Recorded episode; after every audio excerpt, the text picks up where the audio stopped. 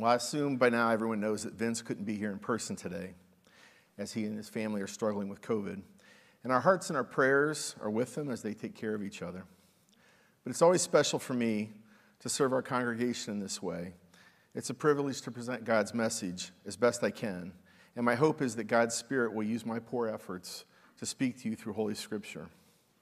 On a positive note, one of the great things our church is doing is reading through the Bible in a year. Thank you, Vince. Kathy and I have been going through the daily readings together, and we take turns reading the passage out loud and often mispronouncing many of those names. It's a different experience from most devotional reading. Usually the scripture of the day is brief and the guy jumps around the Bible. But this Bible project plan has us reading through the entire book of Genesis right now, chapter by chapter, and it lets you see the generational connections in the family of Abraham, Isaac, and Jacob. After the daily reading, Kathy and I will talk about connections to other things we've been studying in the Bible, and it's really been a blessing to do this together as husband and wife. And for those of you who are participating in that plan through 2022, yesterday's scripture included Psalm 22. This is one of my favorite psalms, and is the scripture for today's message. My hope is this message will encourage you to read that passage again later today, along with Psalm 23, which is today's passage. I'd like to spend a brief moment in prayer, each person in his own heart and her own heart, asking the Lord to speak in a new and fresh way through this old story of the cross, this prophetic passage in the Psalms. Let us pray. Father, I would ask that you would use my words today as I share my thoughts on this passage, and letting the Holy Spirit expand them to a fuller understanding of the significance of Calvary, perhaps in a way we've not really seen in the past. Open our hearts, our minds, our ears to receive your message. And we ask this in the name of Jesus. Amen. Today, David will be our teacher, but not just David. David is writing under the inspiration of the Holy Spirit. David, writing centuries before the cross, and yet he sees the event as clearly as Matthew, Mark, Luke, and John. Each human author writing through the marvelous inspiration of the Holy Spirit, revealing to us the mind of God, who prophetically sees down through the centuries to the inevitable future of his own plan for salvation. And in this psalm, David is giving us insight to the cross and many of its details. And I want to share with you two categories of revelation that came to David, two elements of the redemptive work of Christ displayed in this psalm. First, the gracious sacrifice of Jesus on the cross in Psalm 22. And second, the good shepherd in Jesus in Psalm 23. Let's start with Psalm 22, the gracious sacrifice. In this passage, we come face to face with the suffering servant of Isaiah, face to face with the sacrificial lamb. We have in this psalm a detailed, explicit account of the crucifixion of Jesus Christ. Almost 1,000 years before Christ, David sees this remarkable scene. Psalm 22 is quoted 7 times in the New Testament, and each time it's quoted, it's used in conjunction with Christ on the cross. Although David was describing a crucifixion, he had no reference to draw upon. Crucifixion did not exist for another 400 years, and yet it's so explicit that we feel like we were there on that day when Jesus died, gathered around the cross with the crowd on Good Friday. Now, the psalm has two main parts. The first 21 verses are a prayer. The rest of the psalm is praise. Let's start with the prayer, verses 1 to 21. And the scene is Messiah on the cross.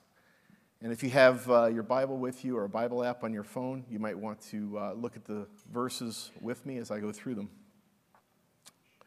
Yes, this is an event recorded from David's life, and yes, there was a time in David's life when he was in distress and cried out to God, and this was a very real thing to David, but it goes far beyond David.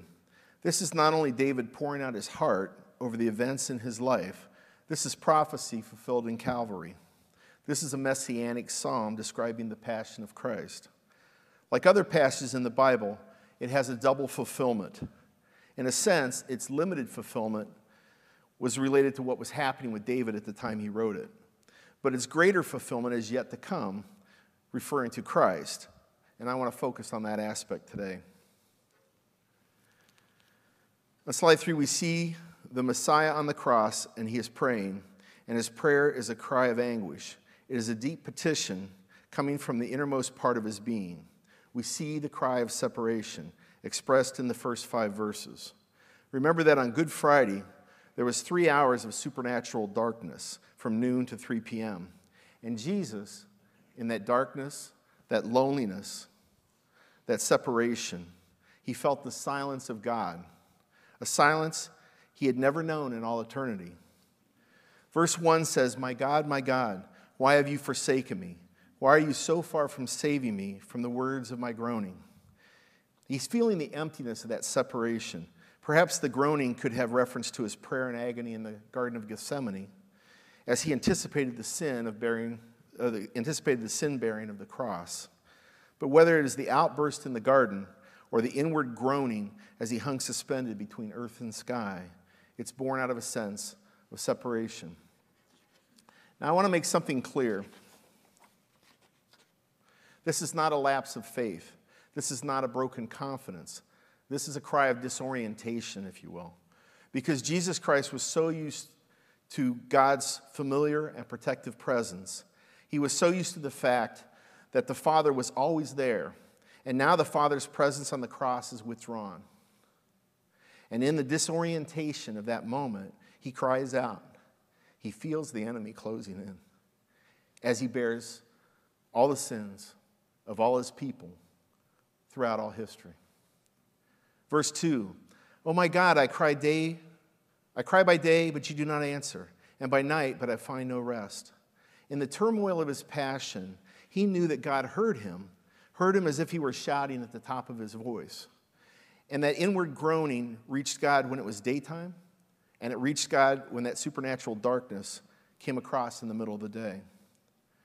God was aware of the groanings of the heart of Christ, but there was no lapse in faith, just a sense of disorientation, because it had never been like this, nor would it ever be again. But to show you that his faith was constant, in verses 3 through 5, he says, yet you are holy, enthroned on the praises of Israel. In you our fathers trusted. They trusted, and you delivered them.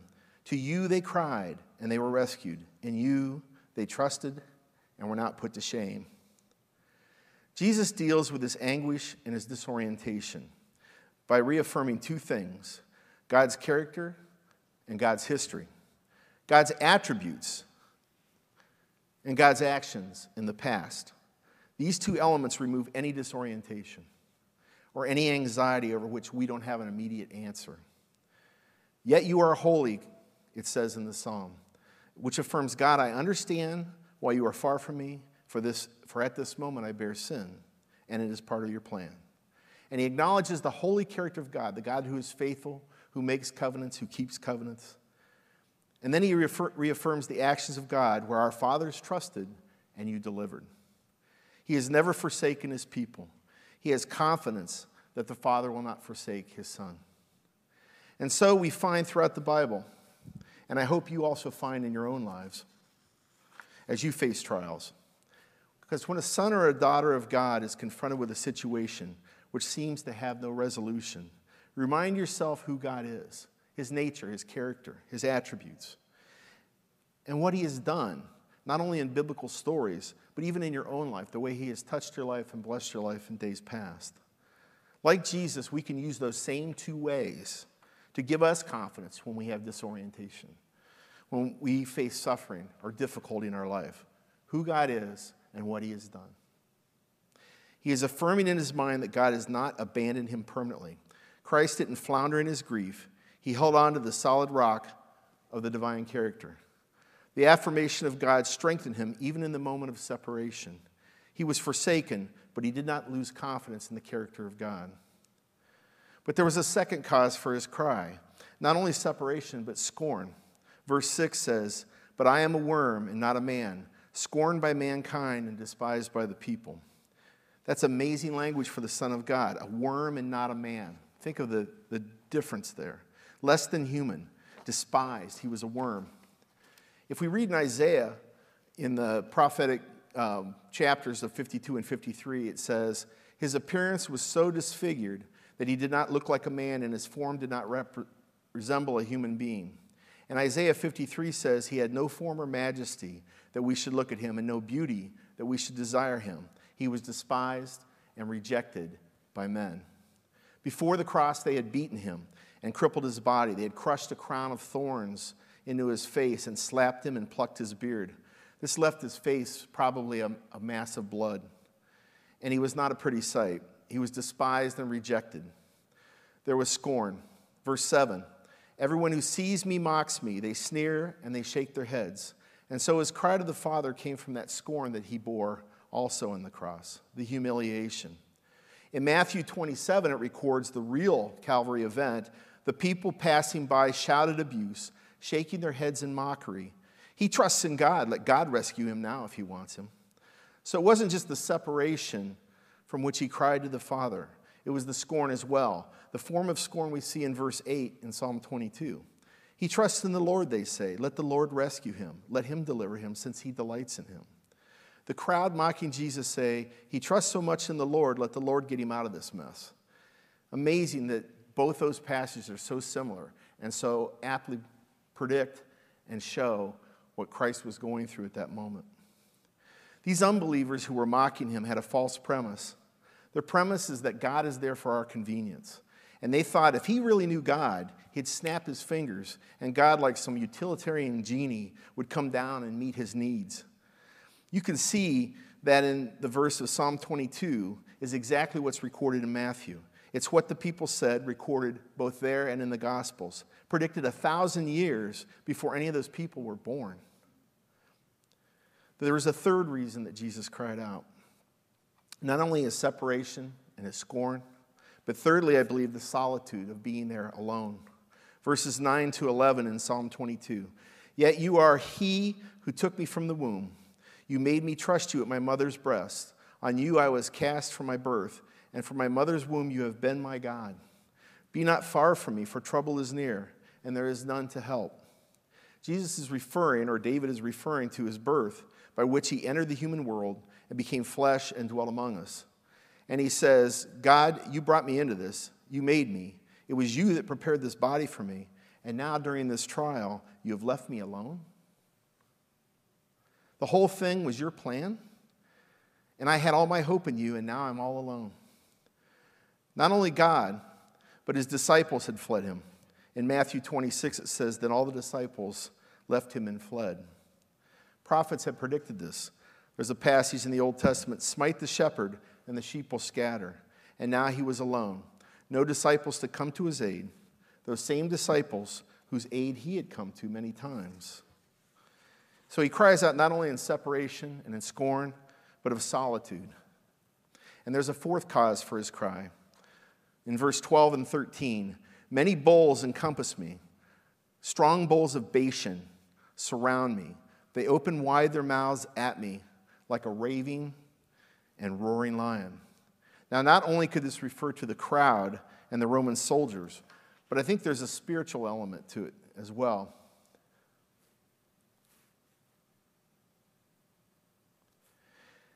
In the Canaanite religion, they had this area where they raised these bulls of Bashan.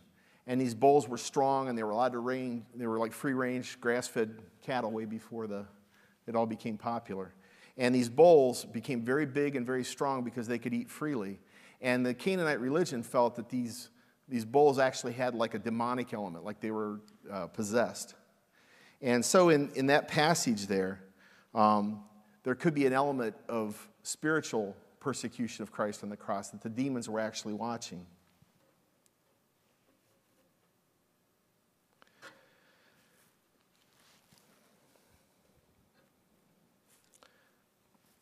In the verses it says, they have pierced my hands and feet.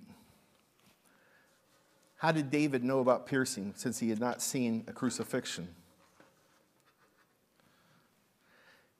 Verse 17, I may count all my bones, they look and stare upon me. During the crucifixion, to take a breath, you would have to push up on the nail in your heels, and it would force your back against the raw wood and put pressure on all your joints. After 6 hours of doing this, just to take a breath, Jesus could feel every bone in his body aching for rest. Verse 18, they divide my garments among them, and for my clothing they cast lots. And that's exactly what the Roman soldiers did. They didn't know this prophecy, but they did fulfill it. Then they gambled for his cloak. In fact, in the Old Testament, the law was that you could not take any man's cloak because that was his blanket and his bed, and it was just too cruel. A man's outer cloak was the most important possession that he had.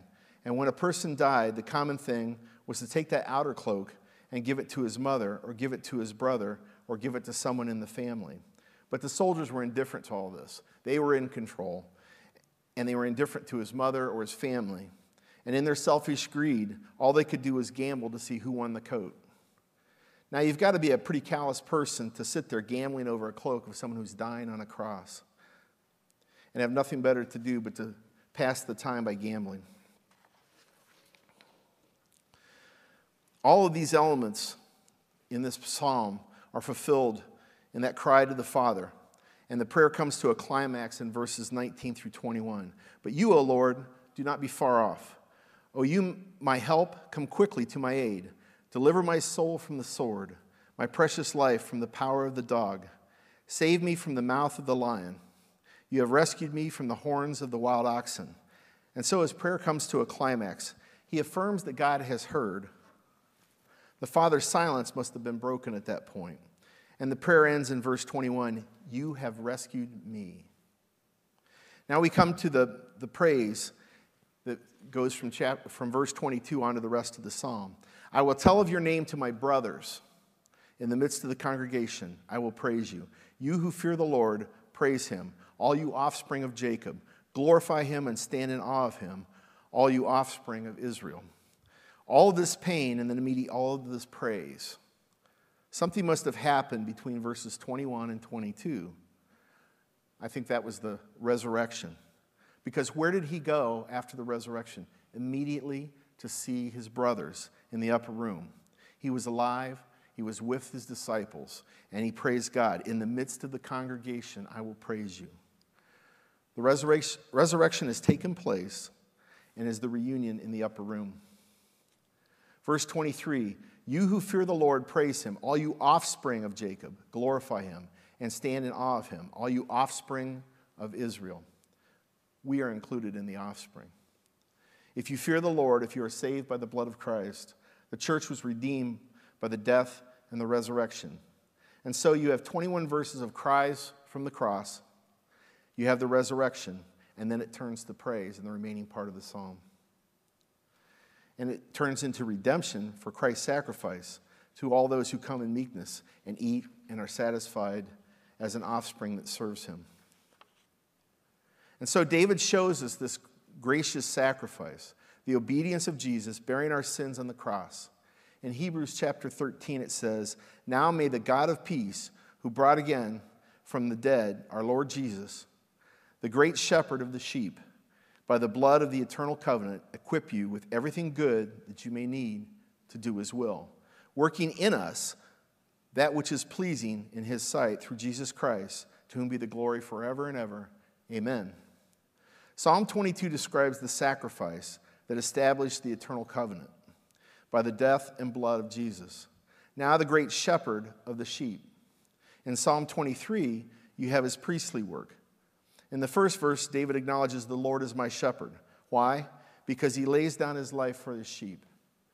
He's alive and he's our great shepherd, and he cares for us as our advocate, and he bought us through his blood. I shall not want. Why? Because he intercedes, because he bears my needs, because he carries my cares. He meets all my physical needs. He makes me to lie down in green pastures. He leads me beside still waters. Then he talks about a spiritual renewal in verse 3. He restores my soul. He leads me in the paths of righteousness for his name's sake. He talks about solace in verse 4. Though I walk through the valley of the shadow of death, I will fear no evil, for you are with me. Your rod and your staff, they comfort me. Look closely at that phrase. You are with me. Our Lord has experienced loneliness, emptiness, and separation from God on the cross. He knows what that feels like, feeling abandoned. But our good shepherd is always with us, not forsaking us. Hebrews chapter 4 says, "For we do not have a high priest who is unable to sympathize with our weaknesses, but one who is in every respect has been tempted as we have been, but without sin." Jesus is not only God, but he has a human nature. And it worked to give him a sense of compassion for living on this earth and going through the things we as people do. He worked. He was tired. He was hungry. He experienced all the human weaknesses. So he has a great amount of empathy for what we go through. And then verse 5 talks about security. "You prepare a table before me in the presence of my enemies. You anoint my head with oil. My cup runneth over." He cares for us in abundance. My cup runneth over. He sets things right. A good shepherd who watches his sheep, cares for his sheep, supplies us with physical needs, spiritual renewal, solace, and security. In verse 6, "Surely goodness and mercy shall follow me all the days of my life, and I will dwell in the house of the Lord forever." We can dwell in God's house forever. It is because of the sacrifice, the resurrection, and now the priestly work of Christ as our shepherd interceding for us. He goes and prepares a place for us in the house of the Lord where we can dwell forever. So the Lamb of Psalm 22 becomes the shepherd of Psalm 23. And Psalm 23 closes with an introduction of the eternal kingdom. I dwell in his house forever. We've gone from his sacrificial work to his intercessory work in our salvation. We find everything in these two psalms. There's a big difference between the first verse in 22, my God, why hast thou forsaken me?" And in the end, in chapter 23, verse 6, "Surely goodness and mercy shall follow me all the days of my life, and I will dwell in the house of the Lord forever." What a progression between those two points, back to back in the Psalms. In closing, let me say this. In one glimpse through the heart and mind of David, you have seen the fullness of the majesty of the redemptive work of Jesus Christ, from the cross to our shepherd, to our Lord in the eternal kingdom. All I can think of is the hymn, "Hallelujah, what a Savior." What a tremendous Savior to do such a tremendous work. And what a blessing to be counted among God's people. Let me close this in prayer. Father, we thank you that you've given us these truths through your word. Help us to understand what it is you're teaching us, to give us perspective each day, to think on Jesus' sacrifice and that he is our shepherd. Help us to understand it and take it to heart and inform the way that we walk, to look for your wisdom and security when we are in turmoil, the peace of knowing your character and relying on your care. God, we know that you want legitimacy in our faith and depth in our walk and to grow in the grace and knowledge of your word. We want our faith to be real and deep. Help us to hold fast to the gift of salvation bought at so great a cost and look to the eternal kingdom when the world is uncertain, where we will dwell forever. Amen.